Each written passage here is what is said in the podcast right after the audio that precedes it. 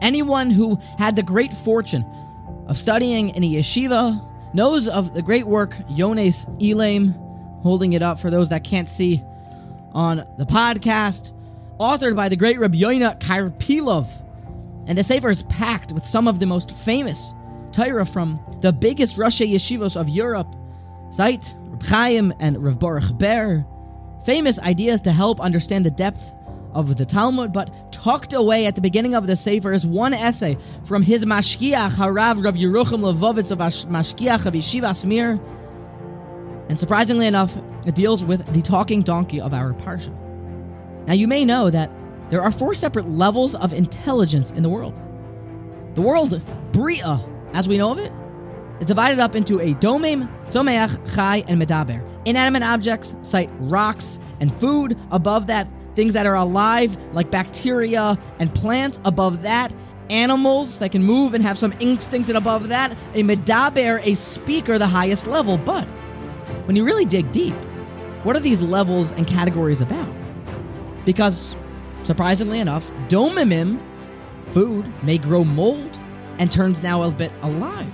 The coral reef is actually part living, part domim. What is it? And in our parsha, we find an animal that starts to talk. So, are these just suggested categories? Or what is going on? Says Rabbi Yerucham.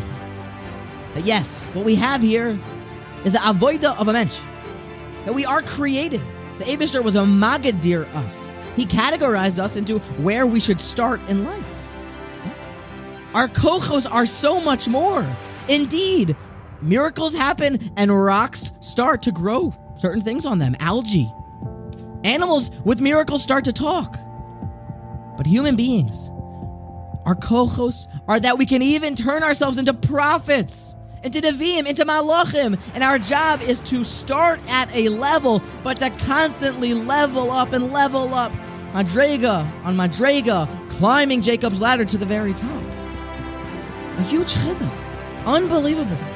And indeed, it's a massive chizuk to somebody to know that the rock-like parts of one's character and the domem parts of one's brain and his learning, all of a sudden it can just burst forth and start sprouting and steiging. It is our job to know that with enough hard work, enough siyata deshmaya, that we should keep leveling up and leveling up. And the Seforno actually compares that this donkey talking, what is this speaking like? Ke'inyan, like the same words of when David HaMelech said, Hashem sefosai tiftach.